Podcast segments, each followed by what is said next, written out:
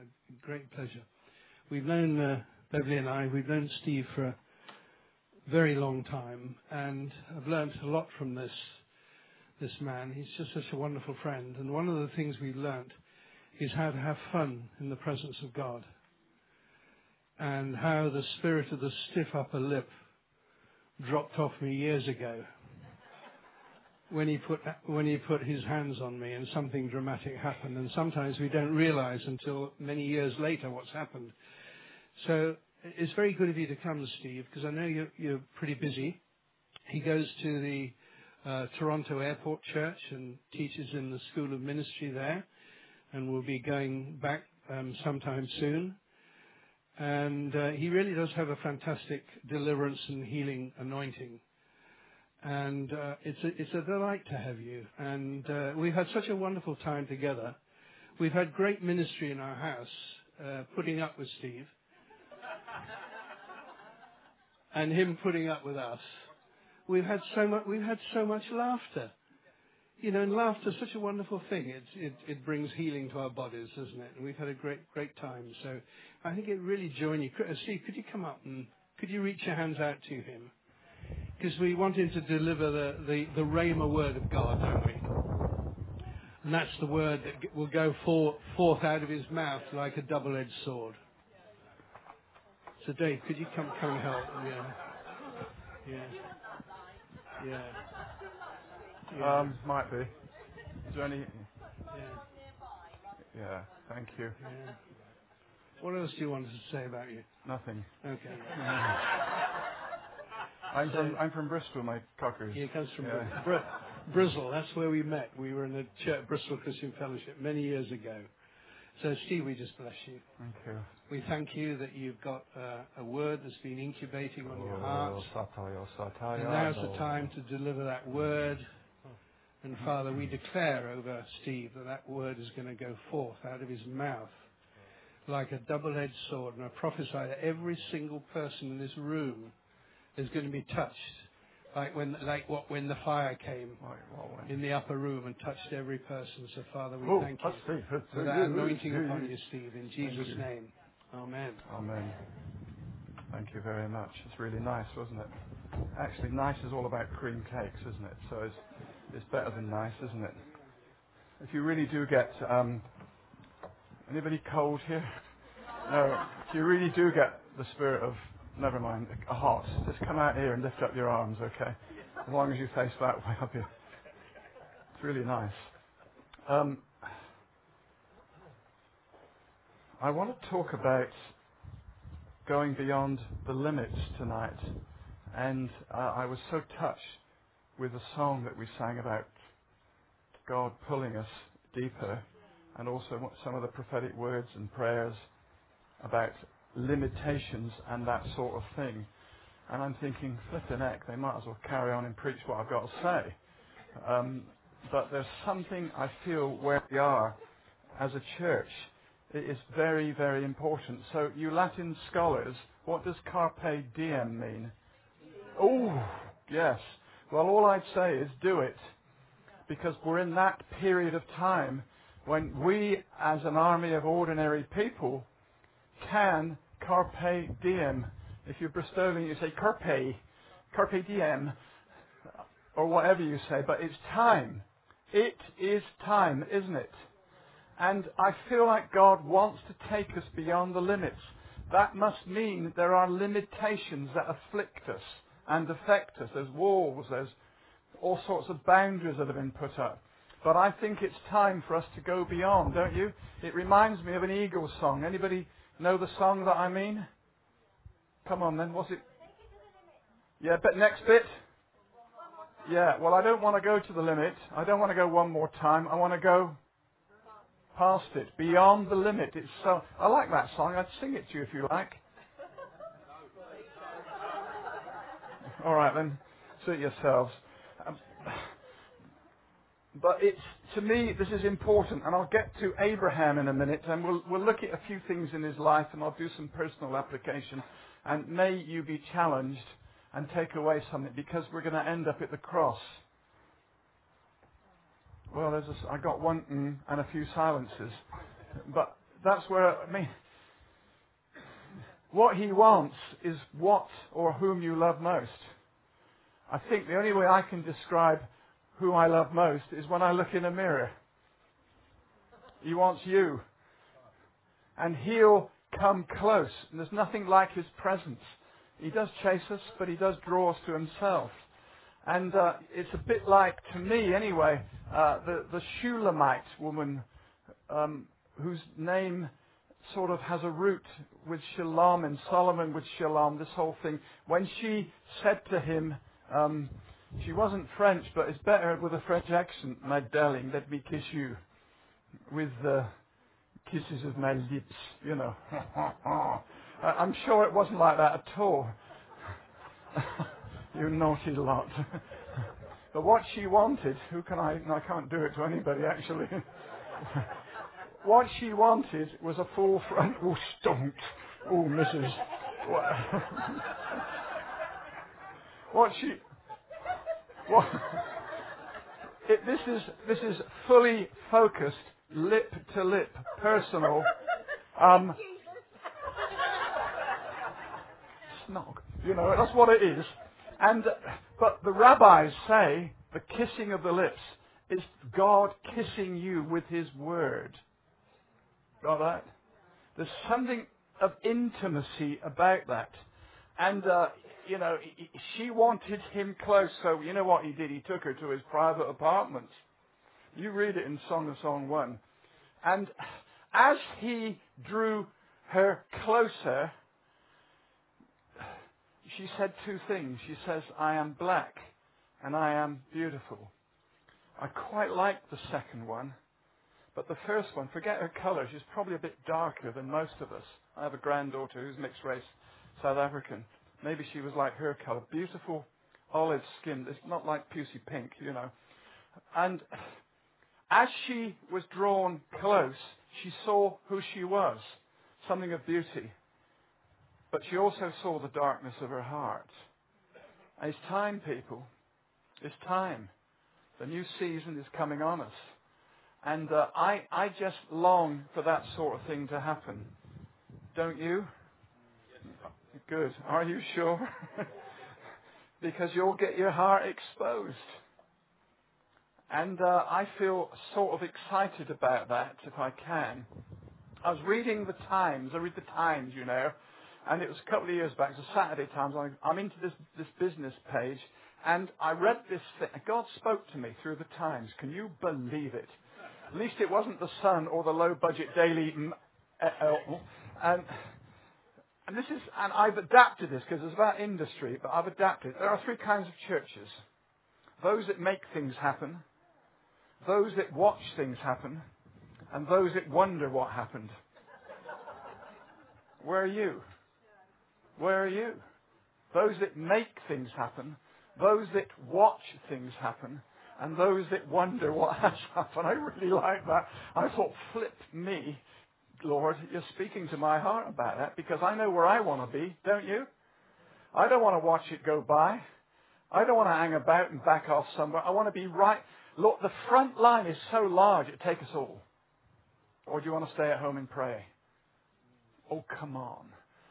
It's so important, but he wants to take us beyond the limits. I've got this illustration. I kept thinking about Al McDonald.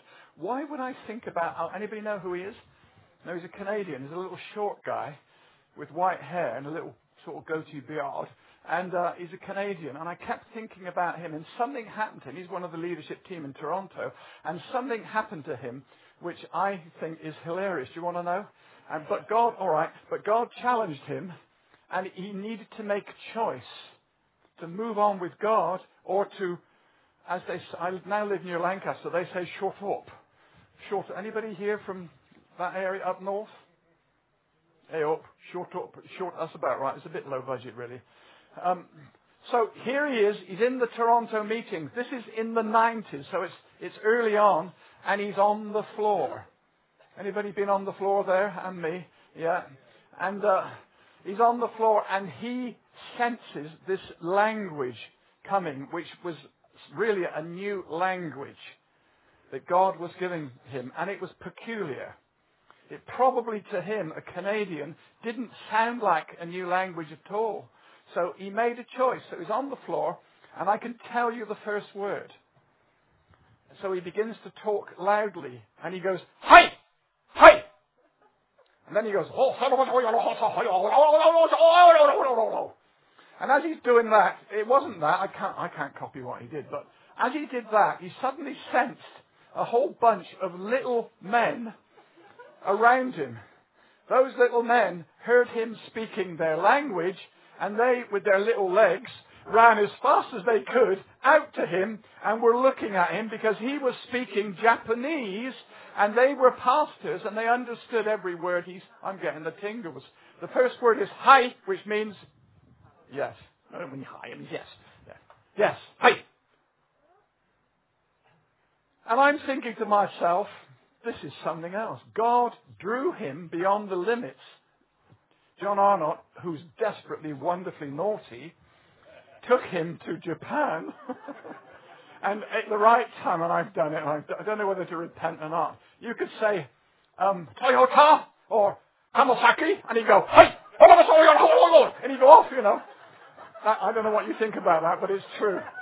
And we wet ourselves many times, nearly. Uh, but he went and spoke in Japanese and brought the prophetic word of the Lord to these Japanese. Isn't that something else? I say, Lord, take me beyond the limits. Plenty of time. That was out of key, wrong, anything, but you got the point. And I feel like whether you're young like me or old like... um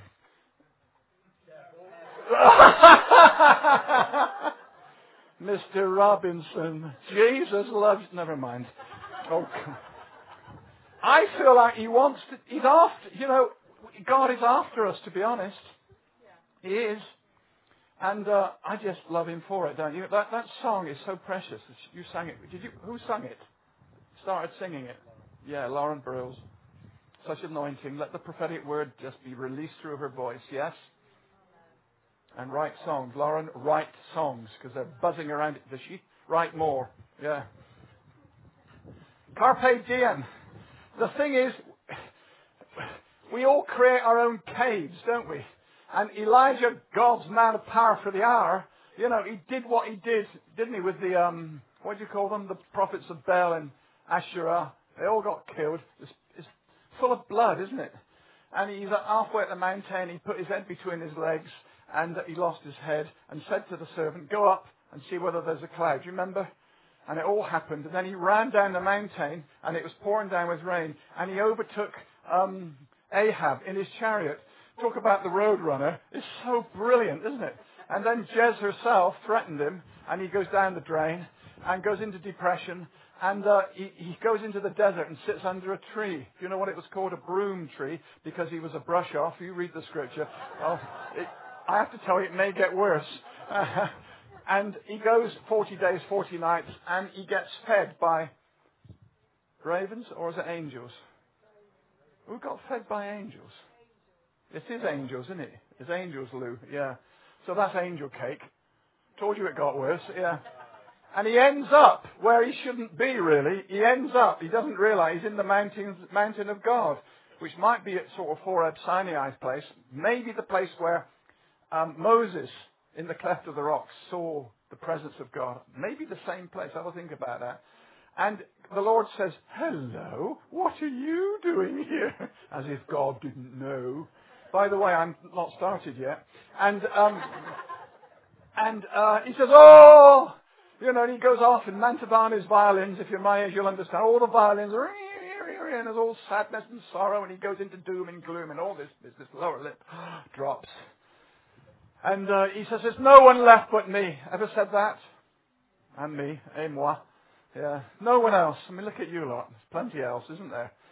And he goes in a cave, and what he heard in the cave was the sound of his own voice. It was full of doom and gloom. It's just amazing. You know, we've all got our caves. To, it's time they were demolished, to be honest. Time to, the Lord said, "Oi, come on out." He, I don't know whether he did say oi, but he said, "Come on out and where, stand where? Stand on the edge." He's calling us to stand on the edge. And what came? Fire, wind, earthquake, Didn't like it up from mine. And just all there. But God wasn't in that. It's funny because God was in the fire back there, but not now. Interesting. And God spoke to him in a...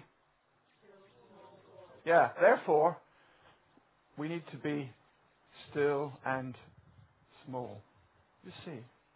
And God commissioned him for the next journey of mentoring. I'm sure Phil and Heather mentor up-and-coming leaders. It's important to hand the baton on in the right time. Not yet. There's plenty to build and do, isn't there? But he actually touched three people. One was Elisha, and it, it all happened. And I feel what God was doing was speaking to him so that the pain and the issues in his heart were exposed and dealt with. And then he moved on to the next thing. Hello. One of those times. Oh, I've seen a clock. I'm all right. Good. And I think there's something about Abraham that I'm led to that sort of encapsulates this. So, you ready? Shall we go? Okay.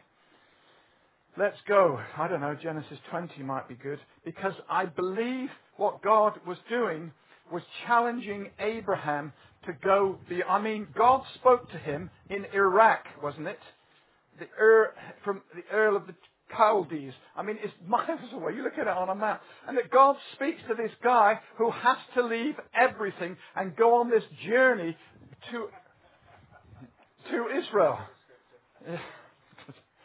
And to me, that's amazing. The Lord told him step by step, and God promised him. It's interesting what was said earlier. It really is. The promise of God. And how many times did God promise a son? I'll tell you, shall I? Six times.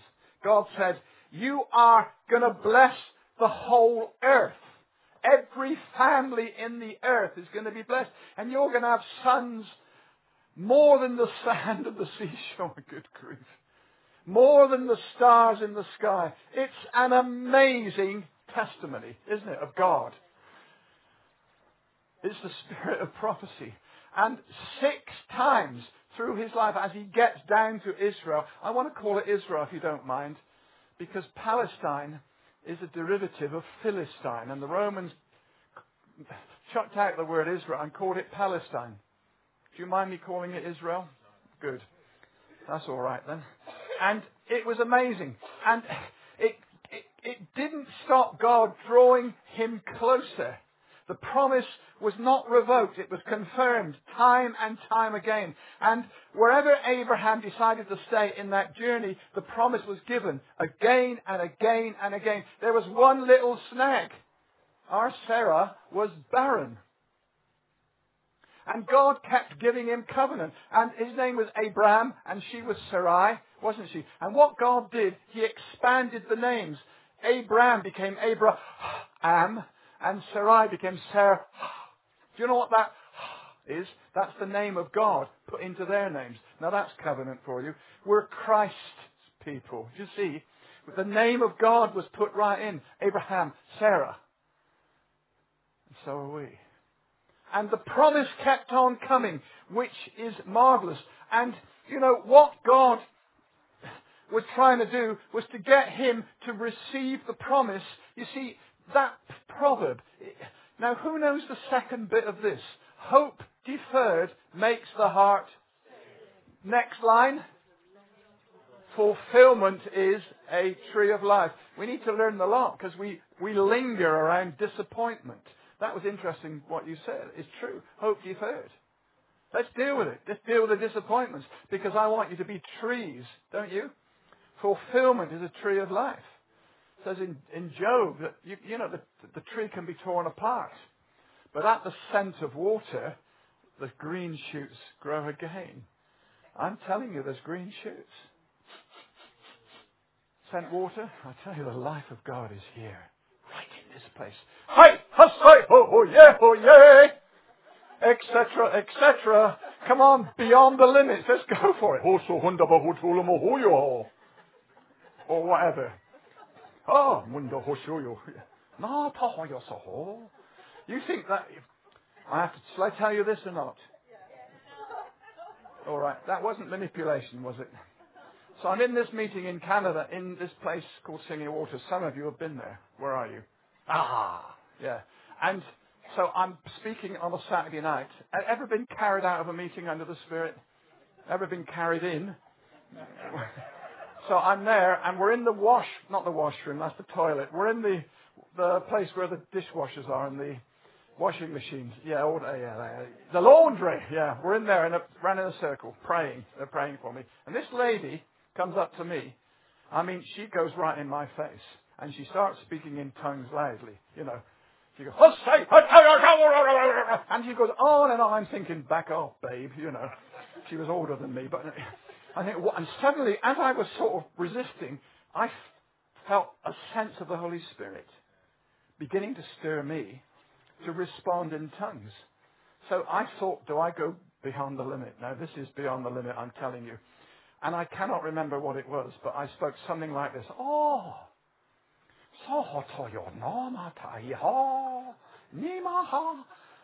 this is true. It wasn't like that. It was like that, but it, that wasn't it. As I'm saying that, the lady that was sat next to me jumps out of her seat. She jumps out of her skin because she's Chinese and I'm speaking Mandarin about the revival c- coming down the coast of China. So, come on. Come on. You can. You can. I can't remember what I said. Maybe God's good, eh? The spirit of forgettery was on me. And this whole thing goes goes on and on, and it gets to the point where E, Abe's, is ninety-nine! And she's, how old is she? ninety? Yeah, and they still haven't got any children. Except one who... they had not Abraham and Sarah, but it was Abraham and Hagar, the servant. And his name was Ishi, wasn't it?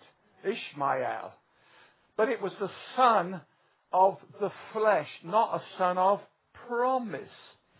So ninety-nine, and she's, I would have thought, if she's ninety and he's ninety-nine, I would have thought her baby house would just about have had it, wouldn't you? There's no womb in the womb, is there? Just made that up. And I thought his swimmers had no strength to get through at that age. Are you, not, you with me? I'm thinking, this is... But you see, God is never late, is he? He promised six times. You just... Sorry, I'm paraphrasing, because I've got to get to the essence of this, which, which isn't there yet. And um, it says here... I'll confirm my covenant with you again. And Abe fell on his face, nothing new. And where does it say it? It says somewhere, oh, I've got it. Here it is. No, I can't find it. Oh, verse eighteen. No wonder it's over on the other page. I've got it. He says, the Lord says, this time next year, hey up, lad, you're going to have a son. You're going to have a son. And he says in verse eighteen, no. What about Ishmael? If only Ishmael might live under your blessing. Well, actually, he did. You notice where the oil has been, although they found a fantastic gas discovery in the Mediterranean within the boundaries of Israel, haven't they? Just, yeah, it's brilliant. But Ishmael was blessed. But what he was saying was this. Do you think we have it all, God? I think I've got enough. I want to stay where I am. But you see, God is with Ishmael, but Ishmael was never God's best or his ultimate purpose. Why? Because he's a son of the flesh. And God is saying, I want a son of promise. I want a son of promise. The son of promise or the son of law. Ishmael the slave, but the son of promise is a son. Absolutely important. Did Abraham want change? Do you want change? I have to say constant change is here to stay. It's true. And we're in change. We're in transition. We're in movement. It's so, so important, isn't it? Yes. Abraham didn't want. Jacob didn't know.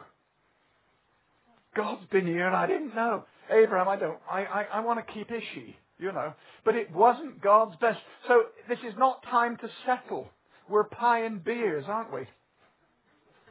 Oh, it's, we're pioneers, yeah.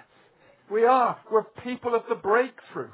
You say, oh no, it's all right for him. No, it's not, as you'll see soon. You're here. It's not all right for me. I feel like the same as you. Frail, bit broken, vulnerable, in my humanity, carrying pain. Hello? We're like that really, aren't we? But I'm not going to go into the doom and gloom of that. I'm going to recognize it and move on. So, so important. Why? Because the promise of God is limitless. Limitless. Chapter eighteen, verse one. There we are. The Lord appeared to Abes near the trees of Mamre. He was sitting there, and Abraham looked up and saw three men. And so he goes into the tent to, to offer hospitality. And they began to speak to him, which is amazing, really. I'm sure they were angels, and one might have been a Christophany, which is like a manifestation of Jesus in the Old Testament. It's all right, isn't it? Melchizedek was. So it's okay. And um, he says, where is your wife, Sarah? And uh, they, he, he, he said, well, she's in the tent. And then the Lord said, I'll return to you about this time next year, because Sarah is going to have a son. Now, I know this is a lady, but men are just as bad, aren't we, men? Put it like this. The first woman was deceived terribly, wasn't she? Really led up the garden path. Is that right? Question. Where was the man when the woman ate the fruit? Next to her. I heard that loudly. Yeah. So that doesn't make the man deceived. It makes him rebellious. Point taken. So he says, so what she was doing, she wasn't in her tent, she was outside the tent, earwigging, having a listen to what was going on. Oh, I don't, I do like it. It's so funny, really. And um, they said, you can have, she's going to have a son. And Sarah, verse twelve, laughed. She went, ha! Ha! She says, I'm worn out. And if this old boy is too old. It says here, well, I now have this pleasure. Well, old, keep that close. But oh, it's all real, isn't it? My goodness. And the Lord said to Abraham, why did Sarah laugh? And she was afraid and lied. And she said, I didn't laugh. And he said, oh, yes, you did. And she said, oh, no, I didn't. It's sort of there. It's a pantomime. It's so br- you in there with me. You need to come in. It's so brilliant, and you know it is so precious. Oh, I do love it, don't you? I do. And you know what happened? Now here is something very interesting. Where's Romans four? Oh, I've got it. It's after Romans three. Yeah, put that there.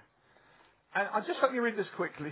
The promise comes by faith, so that it may, verse sixteen, may be made by grace and may be guaranteed to all of Abraham's offspring, because it was guaranteed to him and something happened. And because that happened, we can enter into the blessings of Abraham, which Galatians talks about is the power of the Holy Spirit. Yes?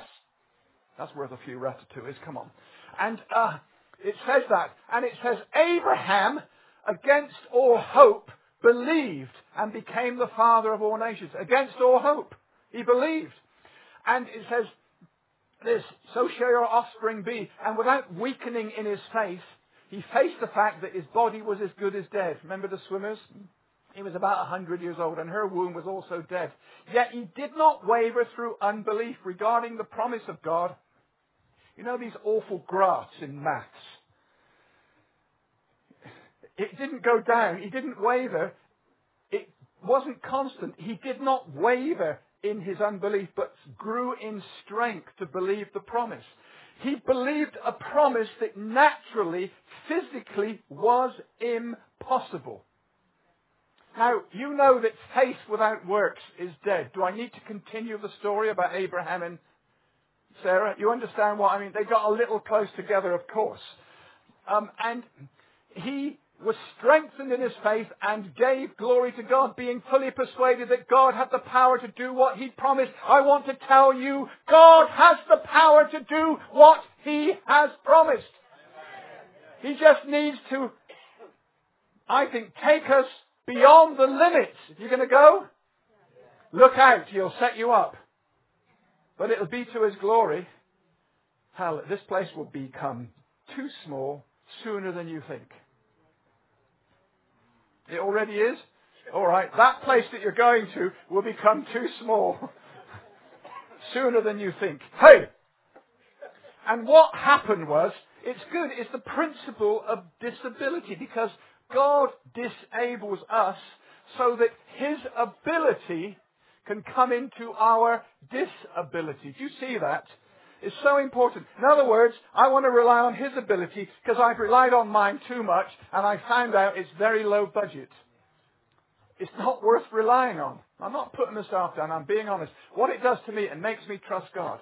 You'll understand that a little bit more in just a second. And this is marvelous. He marries a barren wife. Isn't that something else? A barren woman. And they can't have children. And it gets to the stage where it's impossible. And yet God kept on and on promising, drawing him closer, exposing his heart. And finally, something happens. Now, in between all that, I'm in Genesis twenty now. In between all of that, we're doing all right, aren't we? The clock is going slower. I decree it, really. It is going slower. Thank you. Um, I'm only on page three. We come to somewhere else, which is absolutely crucial. Abraham moved on from there, went into the Negev, and met a king called Abimelech. And what Abe said to Sarah, he said, here. He said, he's a bit West Country, Abe. He said, here. He said, when we get to that king, why don't you say you're my sister? Because if you're my wife, he might kill me and take you into his harem. And that's the second time that happened. So what you have is Abraham, God's man of power for the hour, full of unbelief, deception, unreality, fear, lie, and negative words. And it all pops up. And so the king, Abimelech, comes in and he's introduced as, he introduces Sarah as his sister. Well, Abimelech goes, mm, mm, mm, mm, mm. Come with me, sweetie, into my harem. So the whole thing explodes and backfires. And as that begins to happen, Abimelech feels a bit ill, goes to sleep, and God speaks to him in a dream. Listen, you don't want God to come in a dream like this to you. It was a lucid dream, so you're dreaming, but you're in the dream yourself, and God comes into you and into the dream and begins to talk. Do you know what God said? Touch that woman, boy, you're dead meat. Wasn't exactly those words, but you know what I mean, don't you? You've had it, mate. You're as good as dead, because the woman you have taken, she's married. And Abimelech, this is all in the dream. He said, well, he, he lied. She's, he, he said, she's my sister. What's going on? It's nothing to do with me. And yet he's becoming ill unto death. And at that time, something happened in the spirit. And all the women in the harem, in the, in the company of people, became barren. Oh, my life. Isn't that amazing? And this is, we're talking about the, the dream still. And God said, yes, I know he did this. You did this with a clear conscience. So I've kept you from sinning against me. This is why I didn't allow you to touch it. Now return this man's wife, because he's my prophet. First time that's ever mentioned in the scripture. And I'd go, if I was Abimelech, I'd go, what? What, what, what, what? He's a liar, full of unbelief. He's a cheat. And he's your prophet. God does trust in strange people. You're listening to one now. People that have fallen deep, frail, broken and hurting. Oh, hello, church. You know, we are God's... Some of you might well be prophets. Or loss. I don't know. But we are God's prophetic, not pathetic, sorry, community. We are. There's a prophetic anointing that is just oozing through the walls and the ceiling and the floor of this place.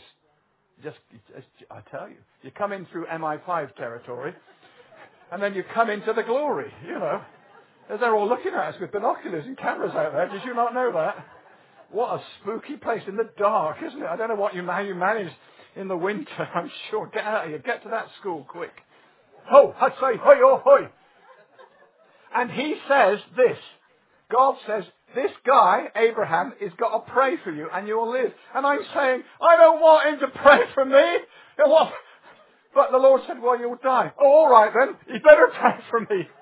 Now here's the problem. He prayed for Abimelech, which is brilliant, because he's, he returns to life. The dying man is healed.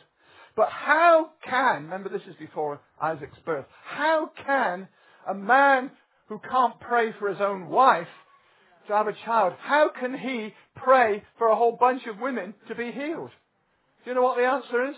First answer is, I don't know. Second answer is God. God is taking Abraham beyond the limits. He is. Getting him to do stuff which is utterly ridiculous, outrageous. It's just old balderdash poppycock and piffle to me. It is. It's just beyond my, my logic reason. It's, it's, it's the spiritual realm of God breaking in, saying, do things that are impossible, Abes. Put your own name in there. Do things mm-mm-mm, which are impossible. We can in Jesus' name. So he prays for these barren women, and guess what? They're all healed. Isn't that marvellous? What I love about the fact that Sarah had a child and a son, and he was a son of promise, I love the fact that his name was Isaac or Ishak, something like that. Do you know what his name means? Yeah. Ha, ha, ha! You know, laughter. Isn't that great? They're laughing at the impossible situation of everything. Now, before I go on further, which I will if you insist, thank you. My wife has been ill, some of you know this, for forty years with something called M S. She's been in a wheelchair up to twenty years. And sometime, I don't know, maybe ten or fifteen years into this, somewhere in the late nineteen eighties, however long that is, I don't know. She had M S in nineteen seventy-one, so she's well into it. Um, I was preaching in this Baptist church. They're a bit charismaniac um, in, in North Bristol. And we were praying for people. And um, at the end of the meeting, this guy is wheeled out in his wheelchair and is there in front of us. And he had M S, multiple sclerosis, worse than my wife, Chris, much worse. And he was prayed for, and he got out of the wheelchair and fell over. I'm not sure whether it was God or whether he couldn't stand, to be honest. Anyway, they put him in a wheelchair. He goes home and goes to bed, wakes up the next morning, and there's no pain in his body. Sometimes people with M S get great pain. Pain's gone. He's in his wheelchair, goes through the day, goes back to bed, goes through the night. Next morning, fairly early, he gets a touch of T B, tiny bladder. That is not worth laughing at. In other words, he needs the bathroom, doesn't he?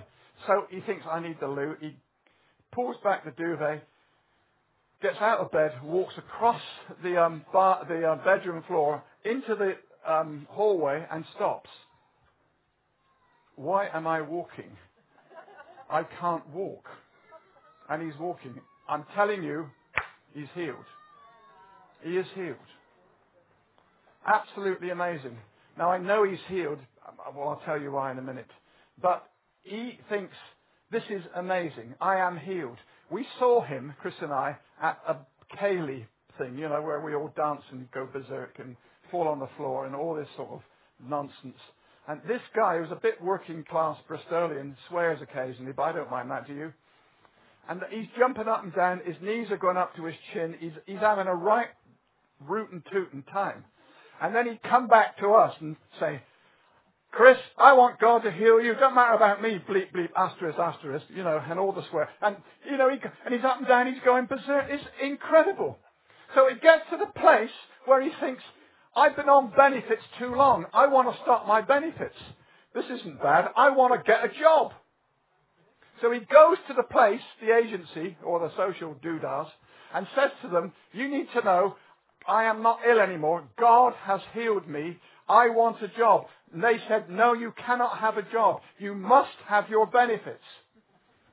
And this goes on for three plus years, maybe longer. Year after year, he goes back, he goes back. And they got really off with him and cheesed off and everything else off with him.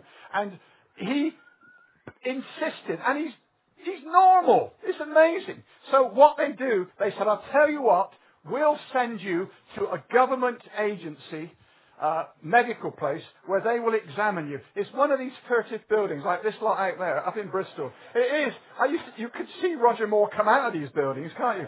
And it's a, a single-story red brick place. I bet they're here. I can see one there. And he goes to this place, and they examine him, and they can't find anything wrong. So they say, walk down this corridor. So here he is. He's walking down the corridor, all sort of perky, when a side door opens and a nurse comes out with a tray full of instruments. And they're going to collide. What does he do? He sort of skips round them. They said, okay, okay, okay, you're healed. I'd like to see his notes. I'd like to see what they said. I think he's with the, he's with the Lord now. I think he died sort of natural stuff, you know. But he was healed. Medically authenticated. Here's the thing. Who prayed for him? Me. Me. Is that God taking me beyond the limits? We have seen enough to know that God does miracles. When it comes personal into your family, and I pray for her every day, and I meet people that pray for Chris and I. Just the last six months, she's not been able to get into bed alone. She can get out, can't get in, her legs have gone weaker. So when I'm away, the nurses come in and facilitate her. And sometimes they come at seven o'clock or half past seven at night to put her to bed. I thank God they come. Sometimes it's a bit early, so but she puts up with it and all that sort of thing. Don't get sentimental, just identify, empathize. So she gives up a lot for this. Maybe you'll meet her one day. Be nice. She's all right. She's sneaky. We we did a uh, um, something on healing and suffering, a conference once, and we start off with her. She's on this platform. She comes in, they lift her up in the wheelchair. She's on this platform, and she starts on the Friday night by saying this: "You can see that I'm ill. You can see there's something really wrong with me. I can't see what's wrong with you, but I know I'm more emotionally healed than you." Stab. Well, we had a time, I tell you. She's quite secure in that. And she gives me a look. Do you know those looks? If the naughtiness comes, do you know those looks? Wives and husbands. But I, this, this really caught me off, this, this chapter. It really did. But you see, he's my prophet. He'll pray. Did he deserve any of that? No. Neither do I, but it's grace. It's the grace of God. Do you deserve it? No. Can you do it? Not in your own strength. You, you need to be disabled so that you can trust in his ability and not your own. Now, we're leading up to the final bit here, which is in chapter somewhere twenty-something, two. That will do. It starts off by saying, sometime later, God tested Abraham. First of all, first of all, how old do you think Isaac was when God began to test Abraham about his son? Shout out some ages. Five, three, eight, twenty. What do you? Thirteen. Thirty. I reckon he was around thirty. It can be sort of proved somehow. So we're not talking about a bar mitzvah boy. We're talking about a young man. Anybody under my age is young. He's about thirty. Now, as I go on with this, would you do something in your mind? Parallel what I'm saying with the Father God and the Son Jesus. Would you do that? If so, and I'll refer to it. We'll do a bit of juxtapos- juxtaposing, shall we? Would you like to juxtapose with me, Missus? No. No, just parallel it. Apply it. It's so brilliant, the scripture I'm talking about. It's just, I don't know how God thinks all this up to you. It's absolutely amazing. And we're coming somewhere. We're going to come to the cross.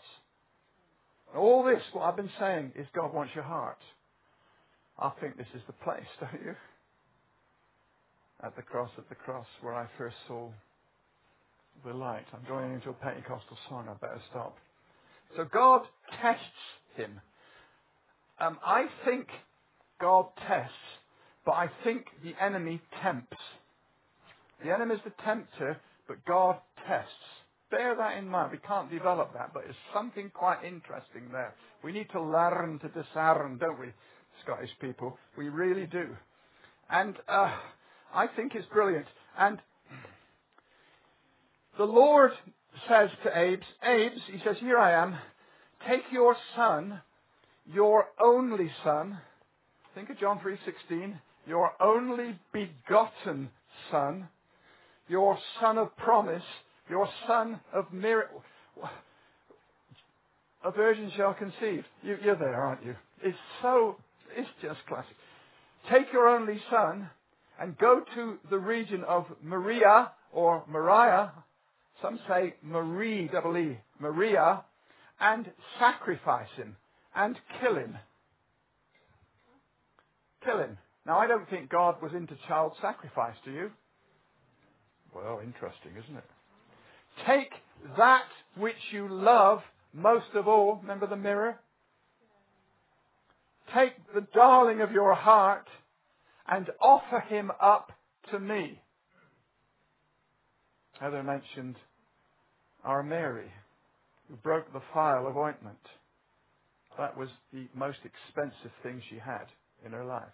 And she broke it open and gave herself and this the most expensive thing. She went beyond the limits. Absolutely amazing. And the whole room was filled with this anointing aroma. I just want to live in that, don't you? I want to live in a healed brokenness where the anointing of the Spirit flows out of me and touches and influences and ministers to people wherever I go, even in Tesco or Asda or anywhere else. It's true, isn't it? It's so powerful. One of the mountains, Moriah, means chosen by God. Go to the place chosen by me and offer him up. And Abraham says, all right then. I wonder what he felt like inside. I think he knew that he had the promise of God. He knew by faith. You see, Isaac was already raised from the dead being born, because nothing could live in the womb, and it was impossible for the swimmers to fertilize the egg. It's, it's all impossible. So it was resurrection. Do you see? So is he going to get in a state? Because he's thinking to himself, maybe, if God is raising from the dead as he's born, God can easily raise him from the dead. I just love it, don't you? And we flip, we spook, we, you know, we, we need, with respect, to change our mindsets and our belief systems. Forget about casting out demons and all the rest of it. Let's, let's get our mind, let's get the way we believe. There's all sorts of issues like that, because we go into belief systems and we go down with them. And, but I want Father Heart mindset, don't you? I do. I want Father Heart's structure of belief within me so that I can push back the limitations of negative belief systems that have been put into my heart. Me being um, an orphan-hearted, my parents were alive, but I, I was an orphan. They loved me, didn't show it, and all the rest of it. Another time, I'm sure. But there it is. And his belief system was absolutely brilliant. So early the next morning, verse three, Abes got up, saddled the donkey, took two of the servants and his son Isaac. Now, where is he going? He's going to Moriah. Well, that's in the hills of a place called Possession of Peace, which is known as Je- Jerusalem. Jerusalem, the Possession of Peace. He's going to Jerusalem. And do you know where he's going? He's going to the Temple Mount. He's going just by the side of the threshing floor of Aruna that David bought, and Solomon built a temple on there. It's all in that temple area. That's where he's heading for. Did you realize that? He's going to Golgotha, which is known as Ca- Calvary. Yeah, that's, that's where he's going. He didn't know that, but we now know it. He's going there. The heart of our faith. Absolutely brilliant. Golgotha. Some people say Moriah is the place where Jacob had his dream. I, I don't know. Put that to one side. The problem is, one of the holiest sites of Islam is right in the middle of the holiest site of the Jews. Oh dear, will this ever be resolved? You might have your thoughts, but something's going to happen, isn't it? So God is testing him. Take your only son. Which one? Ishmael or Ishak? You know it's Isaac, don't you? You know it's laughter. Ha ha ha! I'm taking laughter with me. He, he knew it wasn't Ishmael. He knew it wasn't the slave, the son of the flesh, the son of the law. He knew it was the son of the promise of God. And faith was in his heart. Absolutely challenging. Terrific. Early thirties. And where's Abraham's confidence? Is it in God or is it in his son? Do you know what this is? This is a test of heart love. Hello. He's going to draw us. We've sung it. Heard it prophetically given. All sorts of stuff. It's just amazing to me. I was thinking, saying to them, stop preaching my sermon, you lot. You know. But it, it, it is, it's amazing. And so this, this to me is a test. This is Abraham's Gethsemane.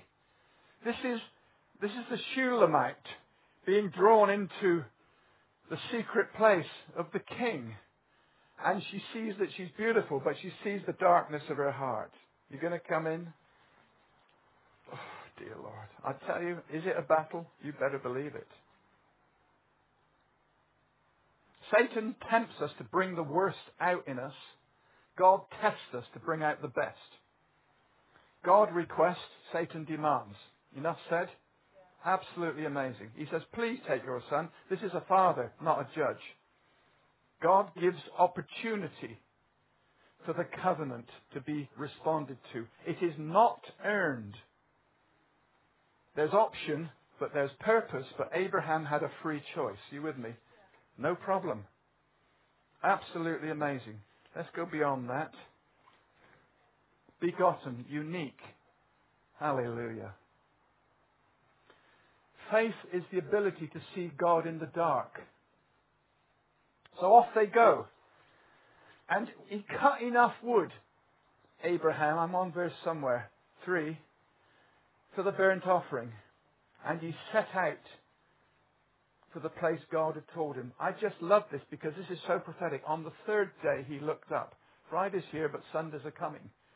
On the third, we, I love third days, don't you? He looked up and he could see the hill in the distance. Do you know why? Because the, the, the rabbinic, rabbinic commentary said there's a cloud over that hill. Do you know what the cloud was? Shekinah. The glory of God was over that hill, Moriah. Fantastic. He looked up. Look up. Look up, for the promises of God are yes, and I say amen, in Christ Jesus. Look up. Lift up your head, oh ye gates. Lift them up. Absolutely amazing. Oh, it gives me the tingles. It's so marvelous. He saw the place, and he said to his servant, stay here with the donkey, and I and Isaac, we're going to go and worship, and then we will come back. What? See his faith? As we present our bodies a living sacrifice, it becomes our reasonable service or spiritual worship. We worship by giving ourselves. We worship by giving that which we love most. We worship by going beyond the limits. You're there. You're juxtaposing, are you? You're paralleling. It's so brilliant. Now, here's something. So off they went, and it says in verse six, Abraham took the wood for the burnt offering and put it on the shoulders of Isaac. Isn't that who had the cross on his? Are you with me? And he himself carried the fire and the knife. And the two of them went on together. And Isaac spoke up and says, Father, he says, yes, my son. He says, where is, where is the lamb? Where is the lamb? And Abraham answered, God himself will provide a lamb. Hang on. God himself is the lamb. Do you see? God himself. I just need to go, Hushapatina Mohondoyo. Anybody else? It's so brilliant. God himself is the lamb. He is the lamb. and they went on together. Now, this is interesting because John the Baptist, when he saw Jesus, I know it was his cousin, he says, behold the, the lamb. Yeah, he's a lion, but he's a lamb. I want lion and lamb character and personality mixed in with who I am. Don't you? Have it. Absolutely marvellous. Exodus twelve, a lamb was taken for each household. A lamb without blemish. One-year-old lamb. Now, this wasn't a cuddly, duddly, coochie-coochie thing. They're up and about up north, masses of little frolicking, gambling lambs, jumping around, jumping on their mother's back. And it's, no, it was a one-year-old ram. Our age? Around thirty. Around thirty. And this cuddly, non-cuddly thing, this maturing ram, was kept in the house in Egypt for about four days. Chaos? Perhaps. Imagine going home and you've got the ram there destroying the kitchen, you know. And they then slaughtered the lamb. It needed to be without blemish, by the way. That means no marks. Now, do you, want, do you know what they did when they sacrificed the lamb in the temple? They inspected it to see if it had four legs and all the rest of it. And if it looked okay on the outside, they would scourge it with this great thing with iron spikes. They'd rip open the back and have a, the back and have a look inside. And if it was okay, it would go to Jerusalem. It's interesting to me that the fields of Bethlehem were owned by the temple in Jerusalem.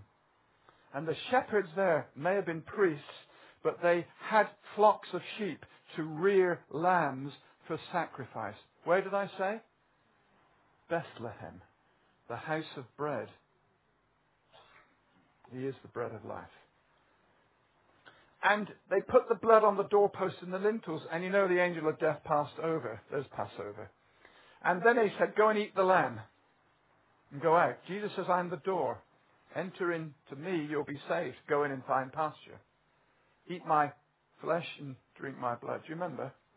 Absolutely amazing. Absolutely amazing. And the sheep was accepted. Jesus was on the cross from nine a.m. to three p.m., which was the same time given to sacrifice the lambs in the temple. It was exactly right.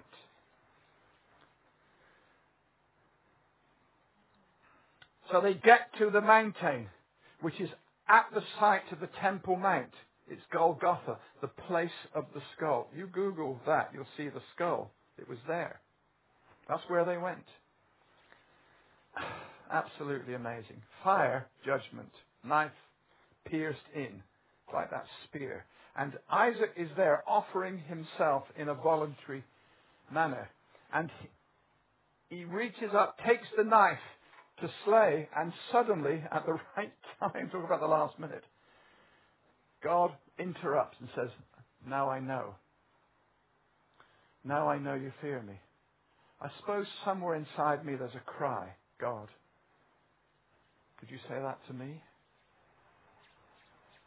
Do you know what my answer is? I don't know. I honestly don't know. I want him to. Now I know. This is obedience. This is obedience to the point of death. Are we prepared? I don't think I could physically offer my life for any of you, if I'm really honest. You probably would with regard to your family. I certainly would to our seventeen-year-old going on twenty-nine granddaughter, her parents, and now our twelve-week-old granddaughter called Joy, and her parents, and Chris. But when I get to you, I might give a drop of blood to Mike and Bev, a couple of drops to Dave and Sue. But I'm trying to be honest. I don't know. It's powerful stuff, really. But he was prepared to kill his son because he knew resurrection. We know resurrection, really. Leave it there. He says, now I know you fear me because you've not withheld from me your only son. And as they were talking, they heard meh, meh, and Abe looked up and he saw a ram caught in a thorny thicket by its horns by its head. Remember that song? That head that once was crowned with thorns. There you are. There, isn't it wonderful? There you are. You know, I, I think funny. Do you think funny?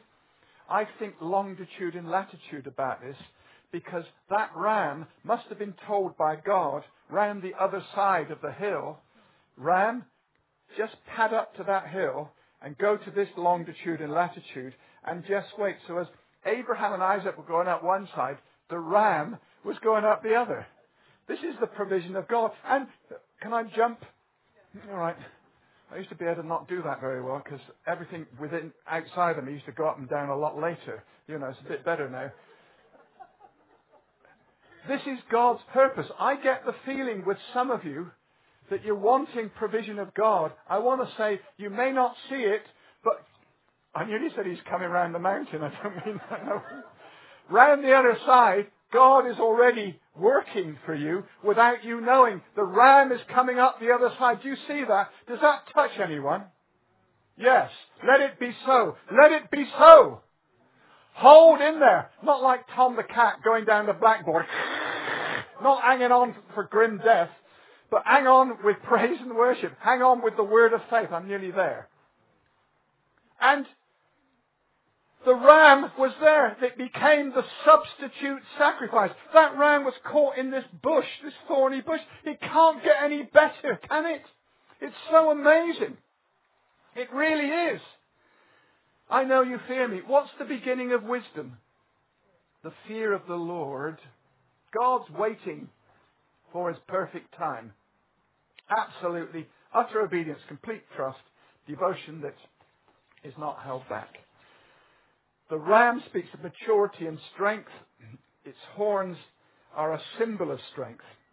And it was the strength of Christ's love for you and me that got him to the point where he even said, "My God, my God, you've forsaken me, you've rejected me. Father, you've orphaned me." But the divine exchange is that he was orphaned, he was rejected, he was killed in order that he might redeem, buy back the bride into a relationship with the Father. Do you see? You know what happened at the beginning? It all got, didn't it?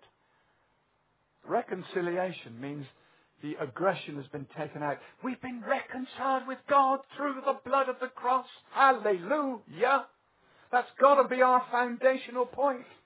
I am redeemed. Not I might be, or I could be, or I hope so. No, I am. That's not arrogance. That's that's heart. That's knowing in me knower. That's heart experience. We are. Yeah. Oh, sayoto, oh, yo. Oh, yo, oh, yeah, oh, yeah, oh, yo, oh, yo. There's another one. It's just amazing. Jesus was sacrificed, not in the temple, but outside at Golgotha, just next door. The highest point of Moriah, where the sacrifice was for the ram that was substituted for Isaac. Do you see? Hallelujah. Now, now then, now then. What's it called, this place? Let's have a little look. Oh, I've got it. It's called, verse fourteen. Abraham called this place Jehovah Jireh? Who said Gyro? no, no, no. Jireh. The Lord will provide. Now it says, it means this. Oh, it's so good I can't find it. It means on the mountain of the Lord is God's provision.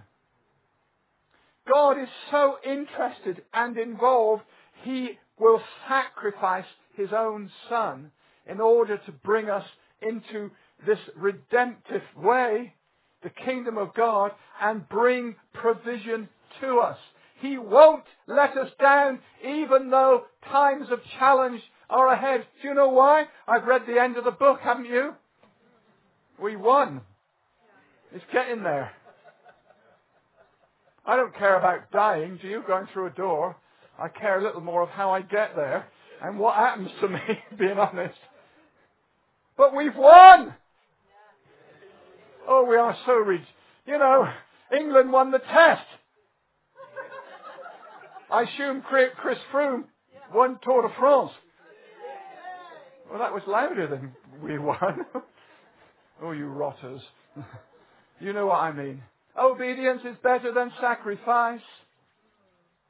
We see Abraham with active faith. We see Isaac with passive faith. Work that one out yourselves. Abraham would have given up his future, but God gave back and still gives him permission. We are sons and daughters of Abraham. We're Abraham's children. We're his descendants. And one day, the two witnesses, maybe they could be called, um, who, who, what were they called? Elijah and Moses. I don't know. They're going to join to one. Maybe that's a type of um, the Gentile and the Jew coming together. Ever thought of that? Anyway, there we go. Something's going to happen. But besides that, what about you tonight? There's a lot of things here. I think some of you need to come to Christ. You might have been born again for forty years or ten minutes. But I think it's a time to give your heart and go beyond the limits and say, Lord, here I am. Take me. I didn't mean to say this, really. Here I am. I'm going to come to the cross. Because I've seen something. Lord, you've caught my heart with your rhema. You've touched me. It's a challenge. If your heart's beating fast, if your blood pressure's going up, maybe he's speaking to you. He's got sneaky ways of doing it. Maybe it's a still small voice. It's the loudest thing in the universe for you. He's calling you to let go. He's calling you to break through limitations. He's calling you to deal with issues. Listen, if you're loud and noisy like I'm not, or if you're quiet and confident like I'm not, either or, it doesn't matter. What he wants is the real you released. It's time to go beyond the limits because there's been limitations. We want to see this prophetic, creative, um, what can I call you, body of people just going for broke, where miracles can be daily. Miracles of healing. Miracles of provision. The only reason why we don't walk upon water is that we've got bridges to cross rivers.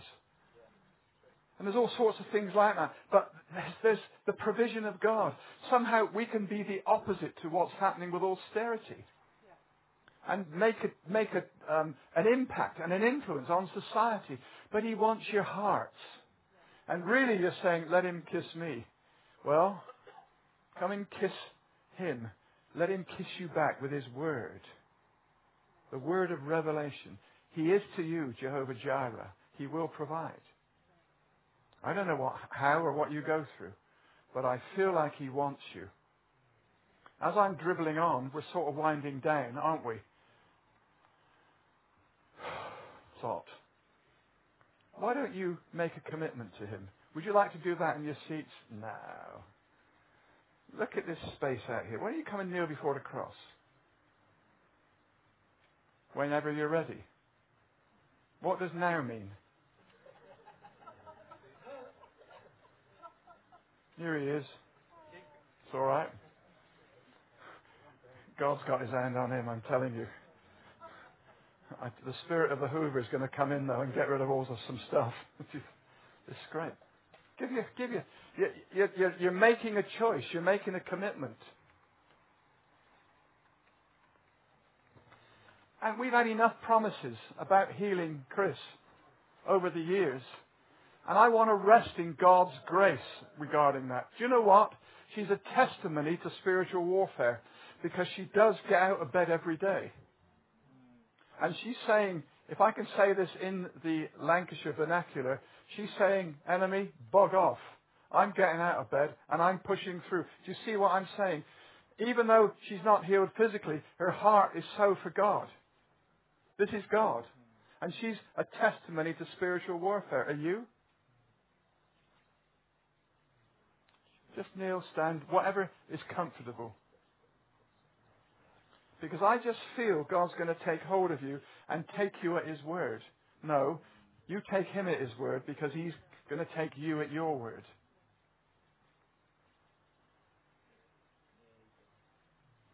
It's such a brilliant story, isn't it? And yet the promise of God came and broke through at the most impossible time.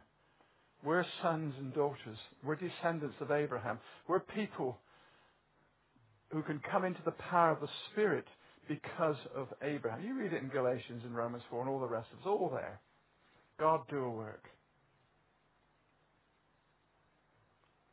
Can we have some worshipful music? Is that all right? Who's going to play? Bryony?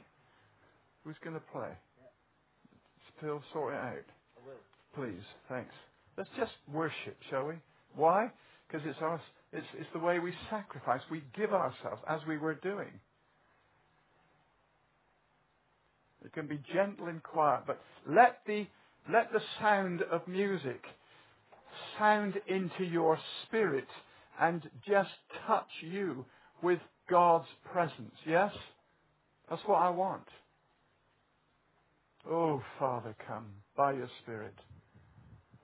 Touch us. And as you're at the cross, give yourselves permission to let water come out your eyes. Come on, we don't want, remember what Mike said, no stiff British upper lip here. Let's go for it. Let's give ourselves. Oh, my goodness me. I think you're all brave, you know. Maybe we're foolhardy in the eyes of the world, but in God's eyes, I tell you, he's going to draw close. Deal with these issues in your hearts. Deal with them. Let them walls of Jericho come down. Do you know what Jericho means? It means fragrance. Get those walls down, and that fragrance will come out. Jericho is the key to take the promised land. Maybe you're here because there's some keys going to be released for you to come into your land of promise. Do you see? Do it, Lord.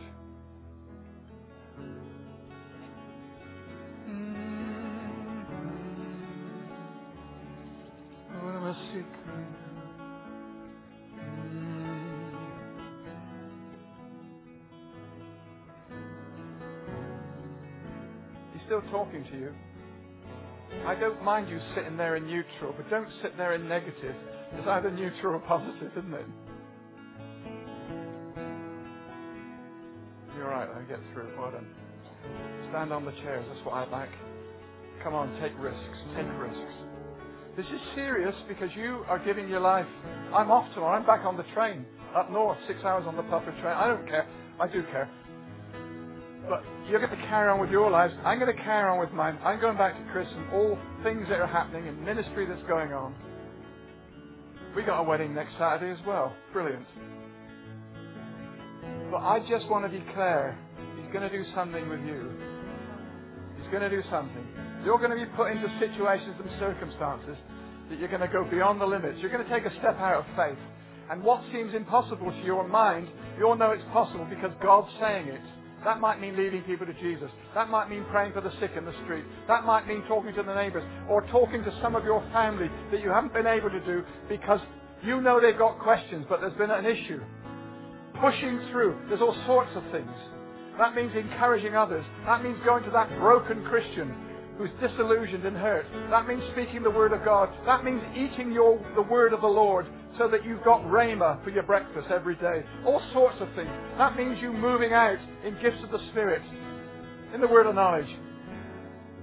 These interesting tongues, you know, the prophetic anointing. That means you're being creative in business. That means you're getting revelation of inventions and new things in your business. That means you going higher and higher and doors opening into high places in um, the industry that you're in, in education, in social work, in, in um, medicine. That means God opening doors. That means you're going through because you're ready for that to happen. I think he's been waiting for you.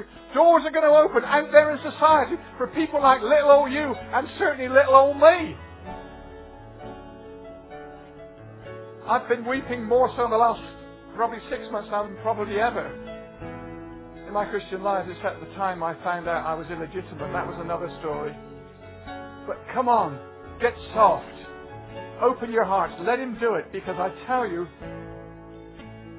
coming out of Moriah, the promise will be released. Hoi, hasa hatofo yaba. Oh, Just do it, Lord. Just do it. Just do it, Lord. Just do it, Lord. Just do it, Lord.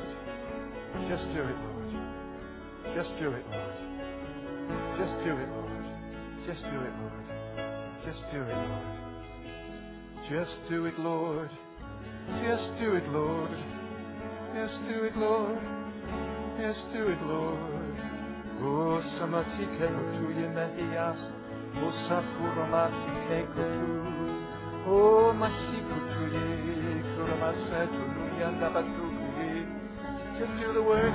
Let it be deep, go to deep, Lord. Go deeper than ever. Remember that song we sang, deeper and deeper. Do it, Lord. Pull us in as we pour ourselves out. Just do it, Lord. O siparita sekandi batuku yamakita. Neva sekotu, tisa batamo no yamasiki, o masiki, o sikura masiki kotu, simotura masiki kotu, o sike,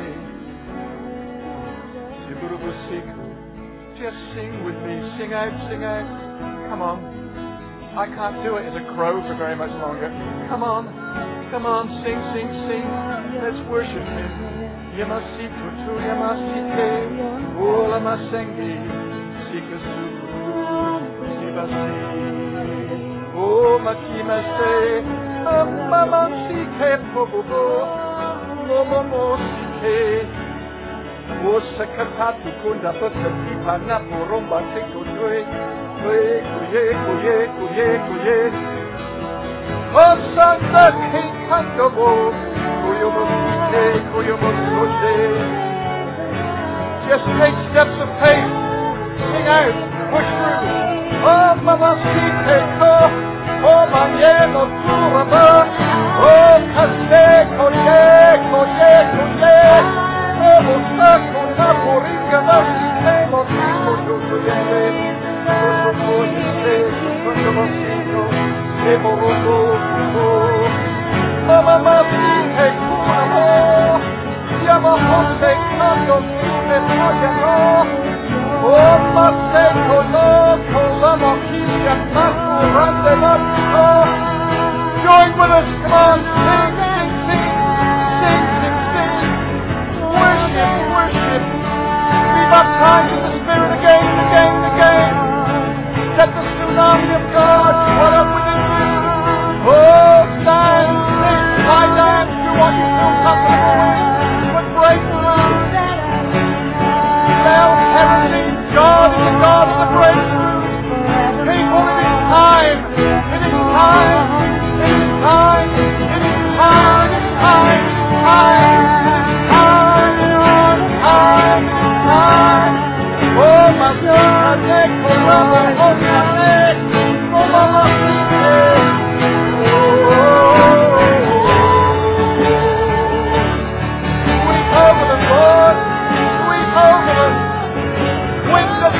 come in this place.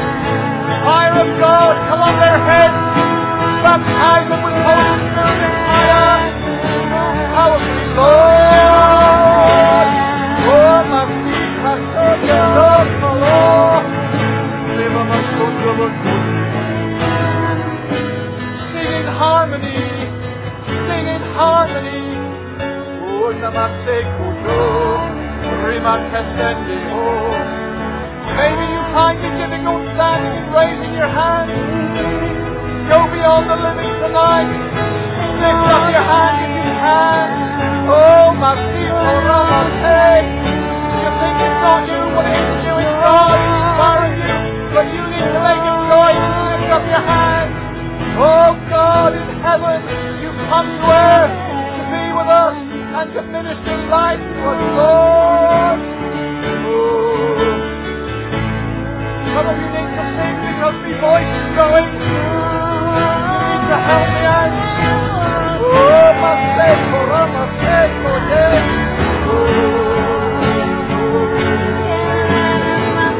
If I don't have the question, oh, oh, yeah, my faithful, yes. Oh, my faithful, faithful, right. Be free in your emotions. Be free in your emotions.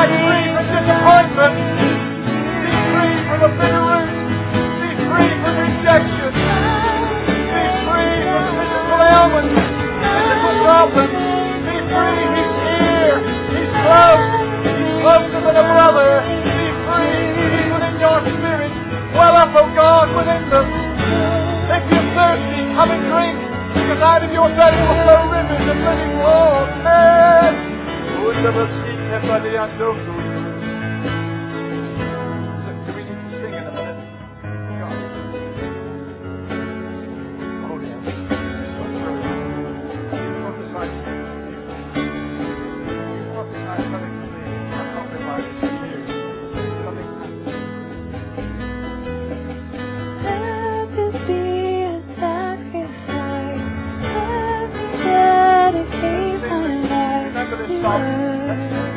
you.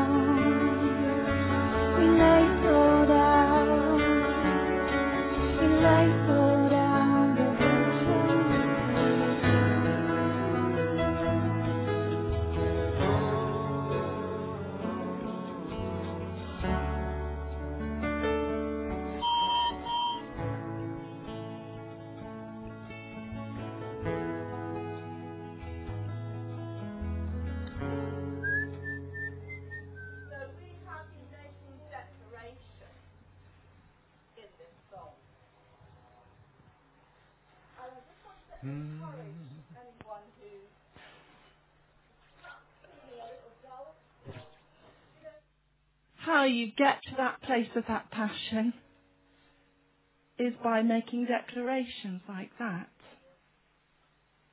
And as we sing that and as we declare it, I encourage you to do that day by day. I was made for loving you. I'm a lover of your pre- presence. My heart is passionate for you. Then actually it comes to be. So don't double your think, think to yourself and think, oh, I don't think I could say that. That sounds a bit emotional or a bit deep for me.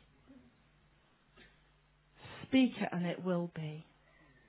Speak it and it will become an absolute reality. So we just make this declaration together tonight that we are a people who love your presence. That's who we are. That's who we're going to be increasingly. We will honour you and we will follow you. Be those obedient ones that you call us to be. Mike.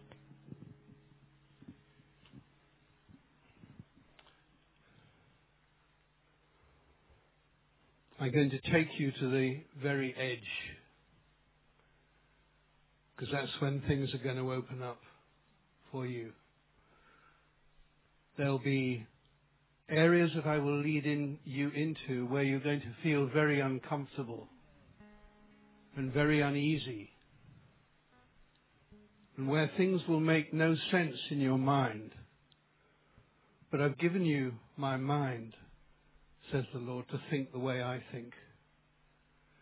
So as soon as those thoughts that my Holy Spirit will drop into your mind that make no sense to you, and you begin to negotiate yourself out of doing what is crazy, you will know that my Holy Spirit has spoken to you. I'm calling you to go right to the very edge. I'm calling you to do the ridiculous so that I will do the miraculous.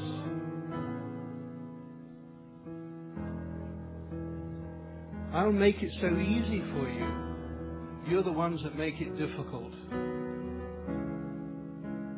I just want to renew your minds this evening with the washing of the Word of God. Even tomorrow, some of you, I will call you right to the very edge. It'll be a cliffhanger for you. And you will wonder, where am I going to go from here? That, well, you can't turn back. There is only one way to go. And I will open up a way for you. And for those of you that have come to my cross this evening, the blood of Jesus flowed down the cross. And you are covered afresh this evening by the blood of that two-legged lamb. And his blood is still powerful. It's still, a, it's still warm. It's still alive. Setting you free. So lay down your burdens at the foot of the cross. Lay down wrong thinking, I can't do you. Do it. Because you're prophesying lies into yourself. You can do it. Because greater is he that's in you than he that's in the world. The King of the universe lives in you. He's going to do it through you. So this is the time to get both feet out of the boat. Because that's faith, not one foot. So are you prepared to take both feet out of the boat? Don't ask me to give you my strength to do what I'm calling you to do until you have got both feet out of the boat. So I'm just preparing you, some of you, even tomorrow, I will be calling you to do things that seem to you to be absolutely wacky and crazy. I'm calling you to do the ridiculous so that I can do the miraculous.